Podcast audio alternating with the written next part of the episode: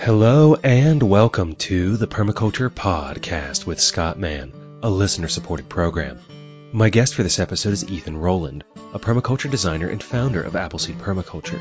Along with his writing partner Gregory Landua, Ethan is the author of the article Eight Forms of Capital, as well as the book Regenerative Enterprise, which expands on the ideas of the original piece. You can find that first article and order the book from 8forms.org, the number 8 forms.org, or by following the link in the show notes. Ethan and Gregory's work on the eight forms of capital is one of the pieces that most influenced my perspective on permaculture beyond the landscape and the different ways we can engage the various aspects of our lives to live and practice more fully what it is we love. Though financial capital is often the focus, and in the current system we do need money to live, there are many ways we can create abundance in our lives beyond that one form. But I'll touch more on that after you've heard Ethan speak about the eight forms and regenerative enterprise. Before we begin, I would like to remind you that I'll be on the road to Roanoke, Virginia, October 20th through the 22nd, 2014. And on the 21st, I'll be at the Roanoke Natural Foods Co-op at Grandin Village at 6:30 p.m. for a lecture on permaculture. If you're in the area, I would love for you to join me. October also begins my fall fundraising campaign to prepare for the projects and programs that will be coming in 2015. Your contributions help to cover day-to-day expenses like renting server space and equipment repairs and upgrades, as well as hiring photographer John and Lane to take pictures and help cover events, and provide me a modest salary. If you're in a place to make a financial contribution to the show, please do so by going to www.thepermaculturepodcast.com slash support. Any amount helps and is greatly appreciated. Now then, on to Ethan Roland.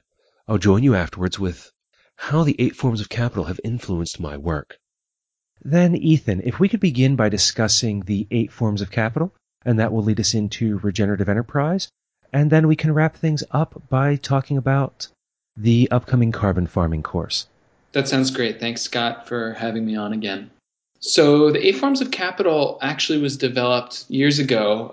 It started in 2009 at the initial financial permaculture courses that were hosted in Tennessee.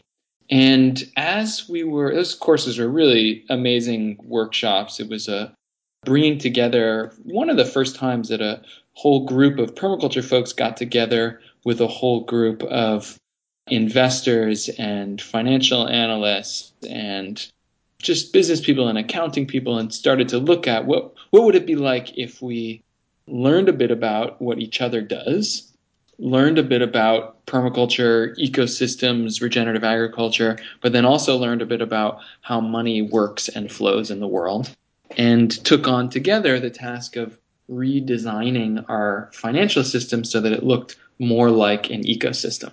So those courses were really amazing and they continue to this day evolving and, and really focusing more on entrepreneurship and that's it's excellent. There's still really great courses that are happening. At those initial financial permaculture workshops we began to notice and think about that everybody was talking about money and capital but that money really is the it's only one form of capital. We realized that there are all these other things that we're constantly working with and transacting with and trading and exchanging amongst each other that are not just money. And so Gregory Landua and I set out to make a map that showed well what what are the different forms of capital that are out there and how are they working and flowing in our systems. So that was really the, the genesis of the eight forms. And your original article on this that's posted at appleseedpermaculture.com is something that I've shared around quite a bit because when I was first exposed to this idea, and I don't remember where it was at this point in time, but that this really helped to take the idea of permaculture out from the landscape and allowed me to think of the ways that permaculture and capital apply to more than just the financial system as well. That there are more options beyond capitalism. Absolutely, and I think I think it really it takes this idea of design and the opportunity that every moment can be designed. Every entity, every anything can be designed using the same basic permaculture design process. So, you know, if we're designing landscapes, that's great. But what if we also use it to design businesses, to design relationships? And the A forms of capital really helps us to step out of the standard permaculture design process, which is very focused on landscape and gardens, which is great. It's really useful to design that stuff and learn how to design that stuff. But I believe that what we're actually doing in permaculture design when we're designing landscapes is training ourselves and working with each other and developing our capacity and capability as human beings to design the more complex, more important human social systems that are actually running and defining the current world that we live in. And so the eight forms of capital is an incredible lens. It's a framework to think about and do that. It doesn't it doesn't provide answers. I would say models often work to to provide answers, but we think of the eight forms of capital as a as a framework. So it's a lens through which you can view the world, through which you can view whatever project you're working on and get new insights about how to move forward. And I really have to thank my mentor Carol Sanford, who's helped me understand the, the difference between a framework and a model and really show me how frameworks can be the most potent tool for regenerative design and development. How does that distinction between a framework and a model impact your work? There's no such thing when we're working towards actual, for actually aiming beyond sustainability and towards regeneration, towards healing and repairing the ecosystems and the human social systems of the world if we're aiming towards that, we can't just pull out some checklist or some set of predetermined answers that have worked somewhere else and apply them to a new place or a new situation or a new business. It just won't work. If what we're seeking to do is regenerate living systems, then we have to understand and work like living systems do and they're constantly vital and new and fresh and they're never the same thing there's no single plant that is the same as any other single plant in the world just like there's no human that's the same as any other human in the world so you know predetermined set of answers which models sometimes seek to give just won't won't work that's why you know the LEED checklist for buildings you know, it's a checklist and it and it doesn't actually create true sustainability. If we had a million LEED buildings in the world, we wouldn't be sustainable.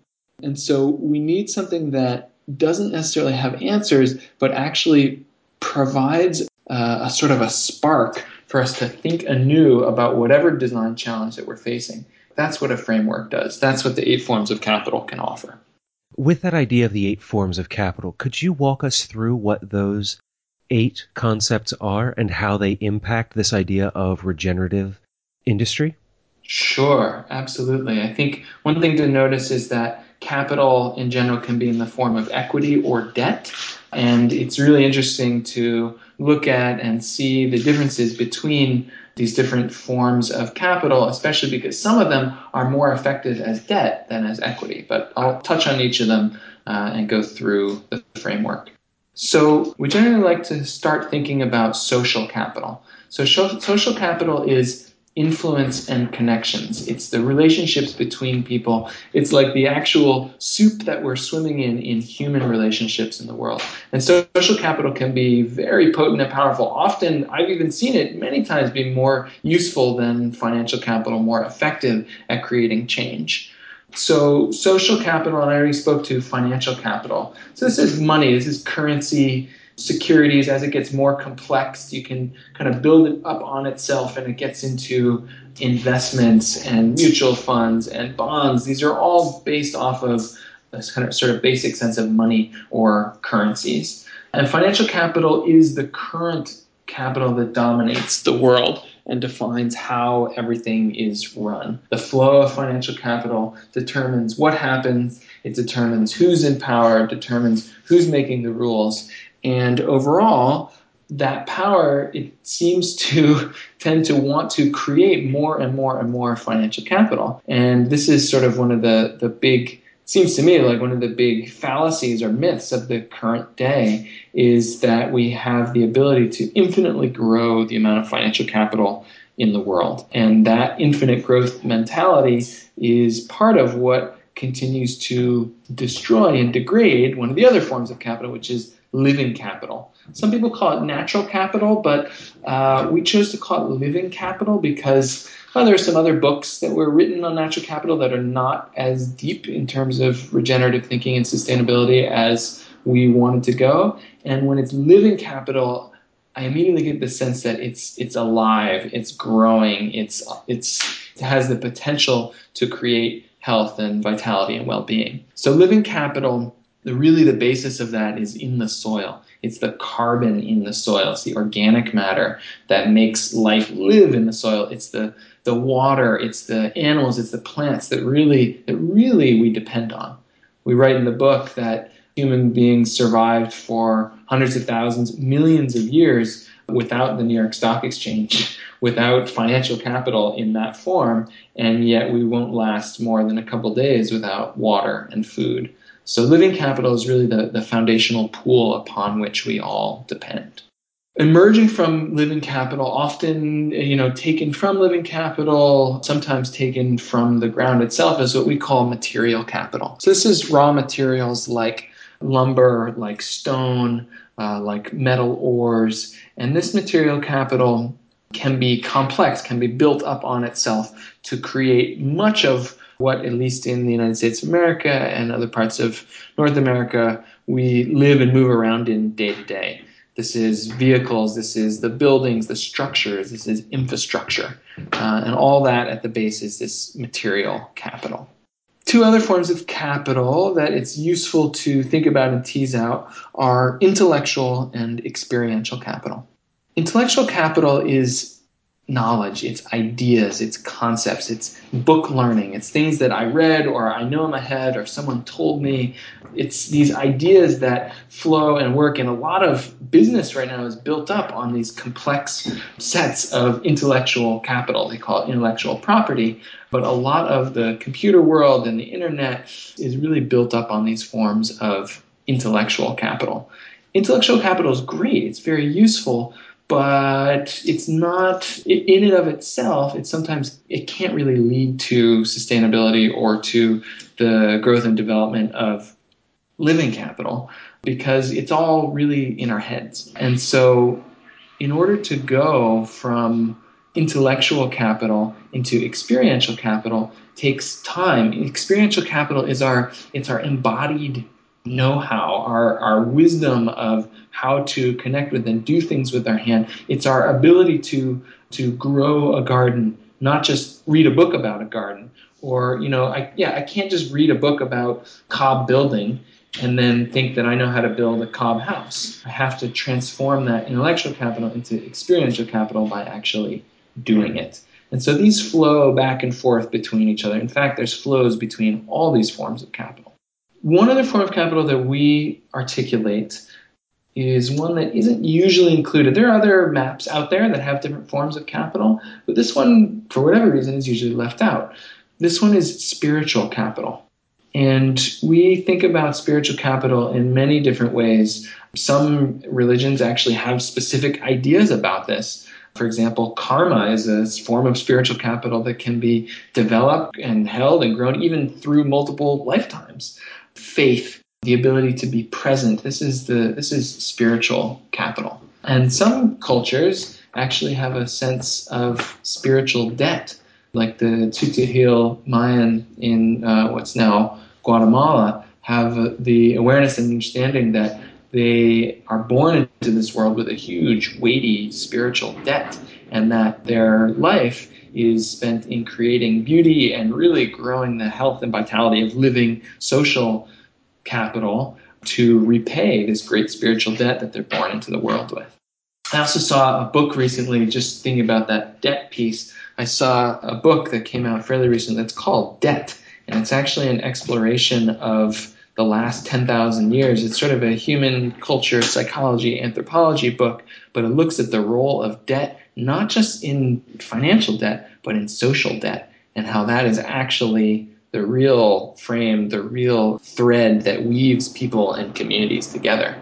And all of the seven that I've mentioned so far social, financial, living, material, intellectual, experiential, and spiritual capital these are forms that can be held and developed and, and grown by individual people.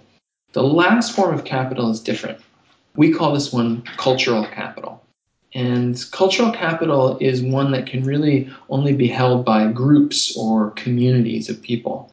And cultural capital is the held stories, the myths, the ability of a group of people to step into song or ceremony together. This is cultural capital. And unfortunately, cultural capital is one of the things that is being most quickly degraded and devastated by the current growth of financial capital at all costs business world.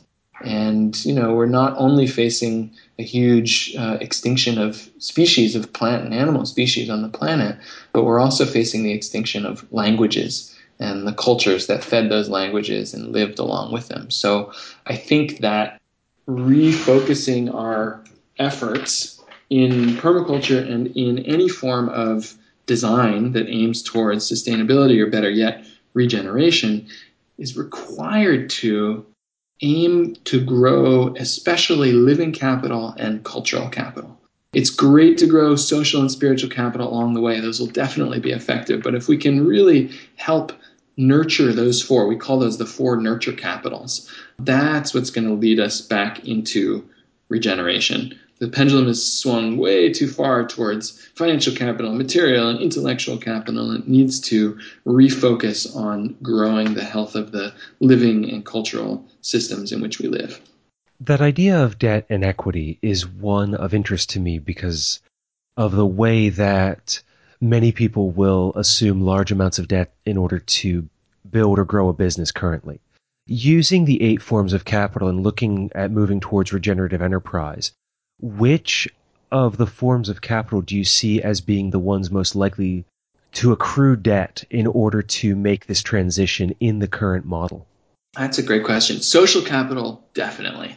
I think that getting into debt to those people that you know and trust and love and growing bigger webs of social debt is a great idea even you know even if it's not the people that you like or want to go into business with even if it's just with your neighbors right i live kind of in a rural place and some of our neighbors are um, actually like a, a hunting camp and we have really had a great time getting into debt with them. They help us out when there's a big snowstorm. We've developed this trade with them where they're hunting, but they don't do anything with the skins of the animals that they that they kill, and so they bring us their skins. And so we take their skins, and when I say we, um, this is my wife and I and some of our community here, and we actually tan the skins and process them into this beautiful fabric, into buckskin or into leather. And then we return that leather. Plus, we bring some interest. We bring one of our rabbits that we raise and slaughter,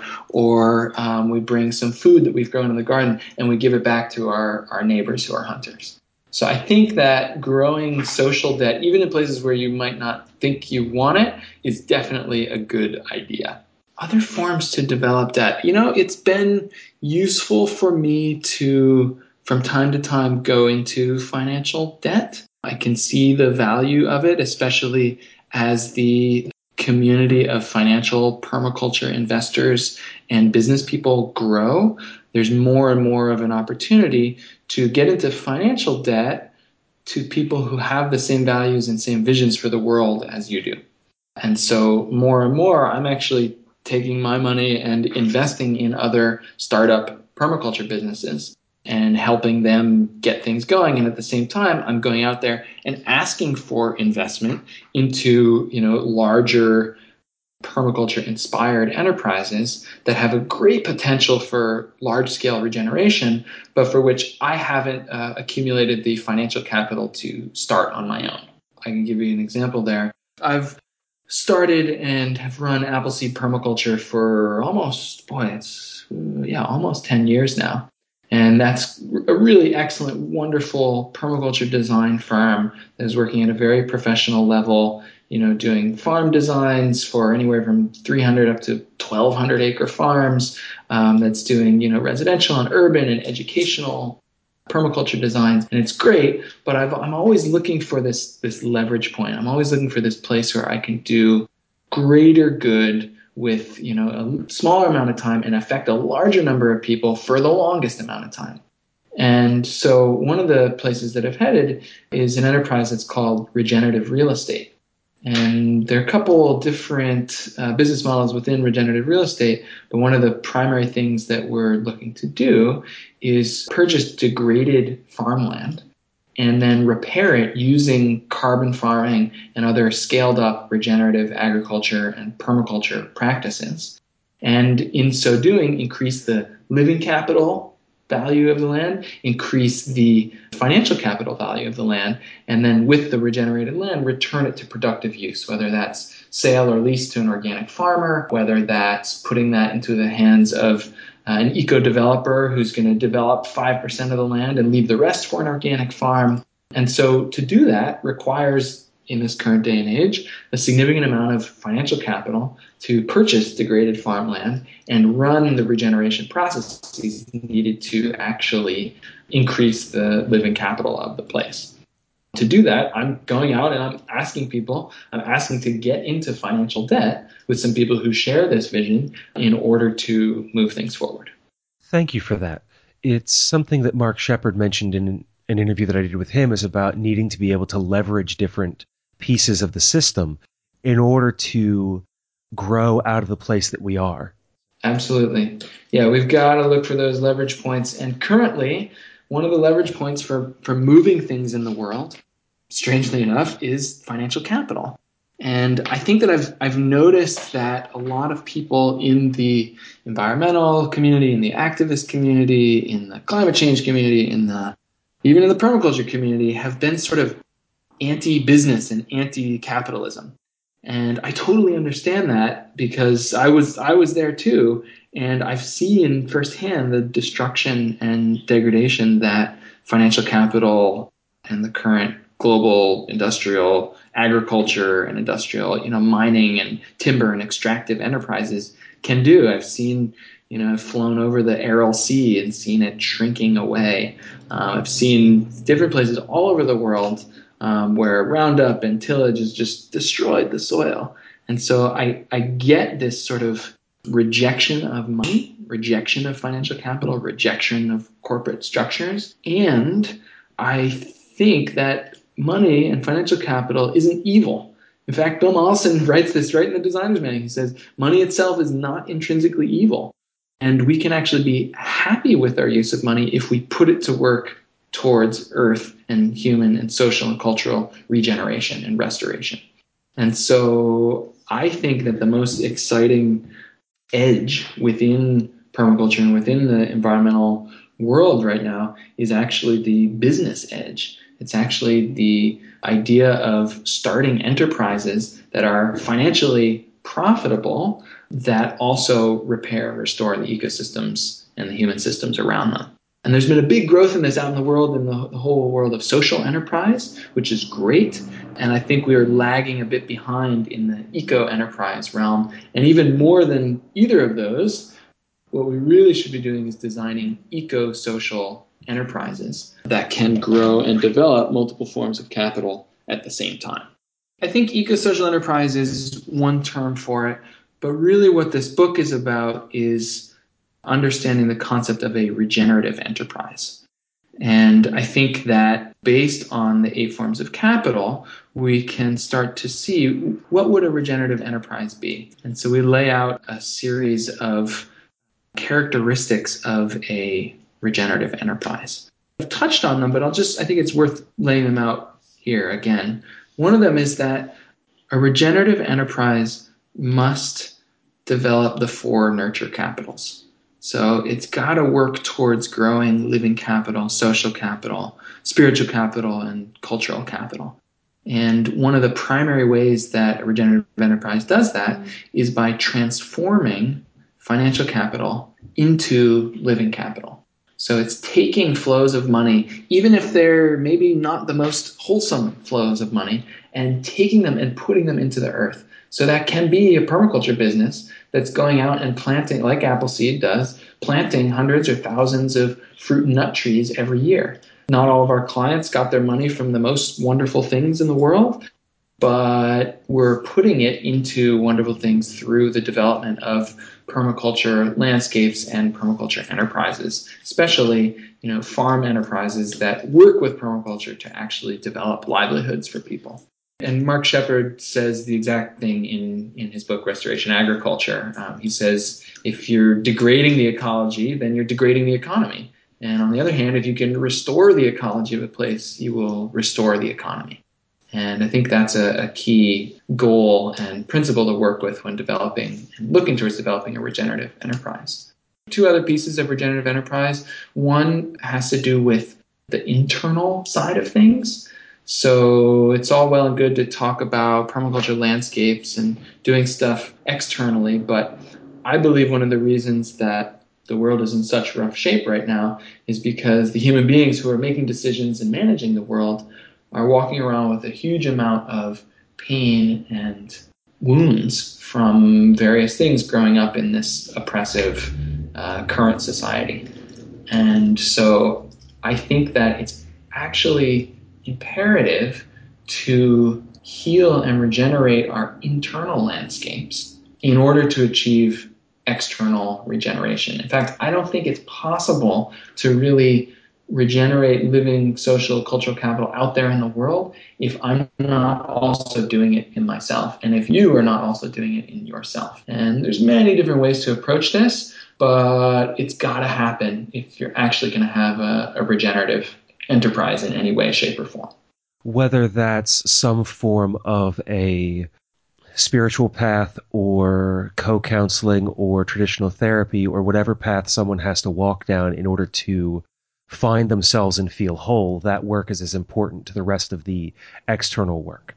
Yeah, I completely agree. And I think especially the forms of peer to peer counseling and peer to peer support and growth and development are really, really important because they step away from the you know, traditional hierarchical structures of therapy and they just you know they breed a collaboration within our community within our network and movement that's going to be useful in the potentially difficult times to come. And i think a spiritual path can be very very healthy and useful for people. And i think i want to point out that it can't just be a spiritual path. I've seen too many people attempting to transcend the realities of their their own life and behavior and what's going on around them and just head off into a blissful easy wonderful place. And that's not enough. We've got to be dealing with our shit our ugly stuff and healing and, and repairing our relationships uh, with ourselves with each other in order to get external regeneration. So yes spiritual path is great and i don't think it's enough there's a, a book and it's something like enlightenment now the laundry. And it's about that balance between the heady kind of spiritual space that we can find ourselves in versus the reality of still being a member of society and a part of a solution. Yeah, I haven't read that book, but that makes sense to me. Yeah. Enlightenment and then plant a permaculture landscape would be great. I think one other part of really actually one of the most important factors of a regenerative enterprise is that we take on this, this basic principle that's been developed in permaculture of mimicking ecosystems. And this was one of the most amazing things. As we were writing this book and thinking about regenerative enterprise and reflecting back on our experiences starting enterprises, starting businesses, we realized that if we're going to create a regenerative enterprise and if we're going to mimic ecosystems, then we have to stop thinking of enterprises as alone as single individuals out there in a void, in a vacuum. Individual enterprises have to be seen as organisms inside of a larger ecosystem. And so it turns out that it's actually very, very, very difficult, maybe even impossible, to have a quote unquote regenerative enterprise alone. It has to be networked, it has to be consciously designed and woven into an ecology of other enterprises. So we call those in the book regenerative enterprise ecologies. And these are these are networks, these are clusters of businesses, these are groups of enterprises that consciously collaborate and design together to optimize for the production of multiple forms of capital. It's really hard for a single business to grow all eight forms of capital. It's a lot of work. It's maybe too much to ask. But if you can get your enterprise engaged and connecting with other enterprises, right, and co designing each of those different enterprises can focus on developing a different form of capital, right? So one enterprise might develop living capital, another might develop intellectual, experiential capital, another might focus on growing material and financial capital that feeds the whole thing. Thank you, Ethan, for everywhere you've taken us with this idea of the eight forms of capital and regenerative enterprise. I think that we've touched on these concepts from a framework perspective very nicely in the way that people can apply this into their lives. As we draw this to a close, could you share with us the information about the carbon farming course for folks who would be interested in using these ideas of both the landscape and regenerative enterprise? Totally. I think that this is one of the kind of core methodologies and some of the most exciting regenerative enterprises that I see starting to grow out there use scaled up carbon farming practices to actually produce food, to produce cleaner water, to grow things for their community, and create a financial capital profit for themselves.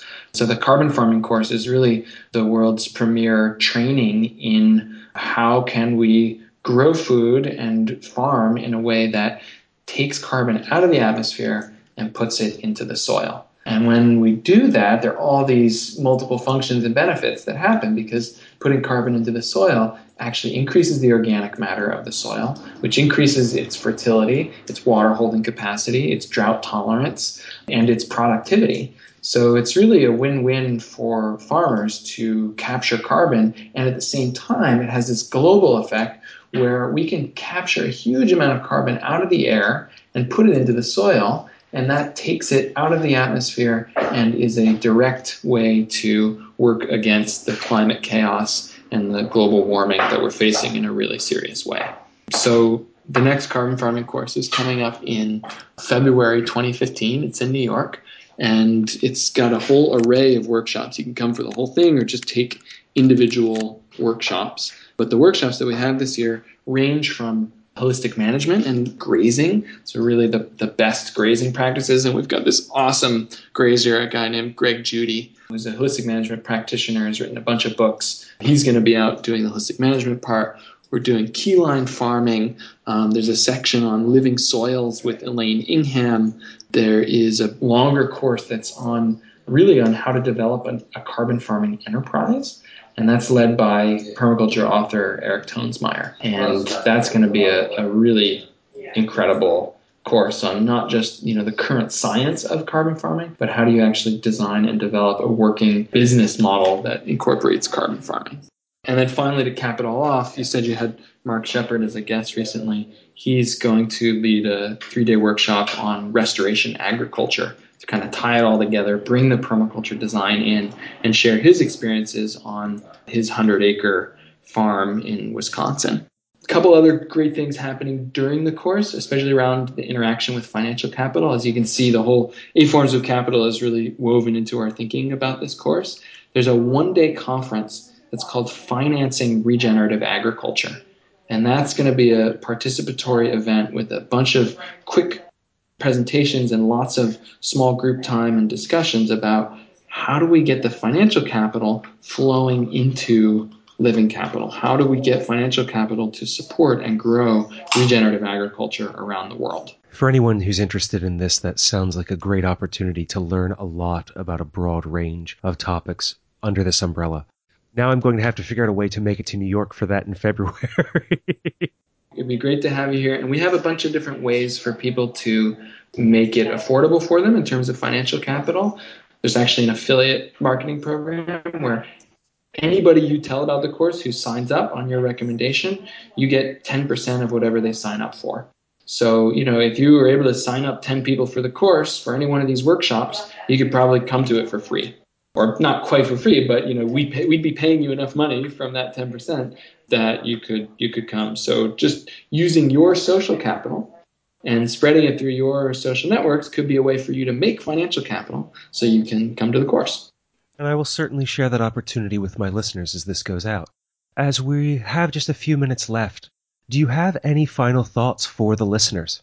I think that if you're enjoying what you're hearing on this conversation, then I really recommend that you take a look at the book. You can go to our website, 8forms.org, and you can order a hard copy, or there's an option where you can give a gift of some amount you choose and download a PDF of the book. And I really want this, and my co author Gregory and I really want this information out there. We want people working with regenerative enterprises, developing them, starting to figure out you know, how we can create regenerative enterprise ecologies. So I really recommend that if you're interested in this, you check out the book at 8forms.org. The other thing I'll say is that I'm not doing all this work alone. I'm part of a team and a network of so many different wonderful individuals and colleagues and mentors all over the world who are working on this. And so one of my mentors has just released a book that I'm super, super excited about. And it's called The Responsible Entrepreneur. I mentioned her earlier. This is Carol Sanford. And she's really one of the leading regenerative thinkers, I think, in the entire world. And her book, The Responsible Entrepreneur, really paints the picture in a very vivid way of what it can look like to work with multiple forms of capital, engage you know whole communities and all stakeholders through business to create positive eco-social change. So those are the two top books that I would recommend to anybody right now is Regenerative Enterprise that I wrote with Gregory Landua and The Responsible Entrepreneur with Carol Sanford. Well, I will share that with everyone and include links in the show notes so all of that is easy to find. Thank you again, Ethan, for taking the time to sit down with me and have this conversation. Your work has been vital to the place where I've gone as a permaculture practitioner, as a podcaster, and now branching out into more of that social and cultural capital by reporting and sharing what's happening in the permaculture world. So thank you for the influence that your work has had on mine as much as the rest of the community. My pleasure. I remember last time we did this interview, we got to talk a lot more and hear a lot more of your thinking. And so I look forward to interviewing again in the not so distant future to talk about various other things that's happening at Appleseed and in the other projects. So I hope I can be on again in not too long so we can have more of a conversation. I certainly look forward to that. Awesome. Thanks a lot, Scott. And that was Ethan Roland. Where this material kind of unhinged me from the system that is was in understanding how much value there is in our non-financial capital and how appreciating someone's work doesn't need to be in the form of a direct financial exchange. The first thank you I ever got from this show was a box containing three bottles of my favorite hot sauce, Secret Aardvark Trading Company's habanero. Or things like receiving an email from someone about how the podcast changed their life. Or the time someone sent me pictures of ghost pipe flowers growing on their property not far from where I live now I know definitively where they are and want to go visit to see them next year when they rise again, which adds to my own experiential and intellectual capital in my life and with that plant directly. Something else I'm coming to understand, which I'll follow up on when the interview with Ethan's mentor Carol Sanford comes out in a few weeks, is about what my core abilities are as a permaculture practitioner. I'm not well versed or skilled in marketing or raising financial capital. It's just not my thing. Where I'm good at is building other forms of capital, in particular social. I talk to people, make connections, and draw out the stories from others. That's where I find that my calling is. To make the other pieces of this work viable, I ask for help from others. I appeal to you, the listener, to support the show. I also leave the various ways to contact me out in the open so I can give back what I've learned to you directly to help you on your path. In the end, overall, there's a value exchange that occurs for everyone involved. I like that. I find that it changes the balance dynamic to be more equitable and fair for everyone who is a part of this process. With that understanding of strengths and weaknesses comes a certain introspection about the eight forms of capital that touches back on what Ethan said about building an ecosystem of businesses that support and grow one another. Some of us are really good at making money. Others are really good at teaching, design, implementing in the landscape, organizing, storytelling, and so on. As permaculture practitioners, let's come together and share our personal surpluses with one another so that we can help grow what it is we're doing. And I'm here to help connect you with the stories and voices that you might not hear otherwise, so you can find what works for you and get down to your work. To take what it is, as Mark Shepard reminds us, seriously. I want you to find and fulfill your calling so that you can live a life of abundance. Sometime, if you'd like, let's talk and make that happen. If you are in a place where you can assist someone else or I can assist you, let me know. Email show at thepermaculturepodcast.com or call 717-827-6266. Together we can build an abundant world for all life on earth. Until the next time, take care of earth, yourself, and each other.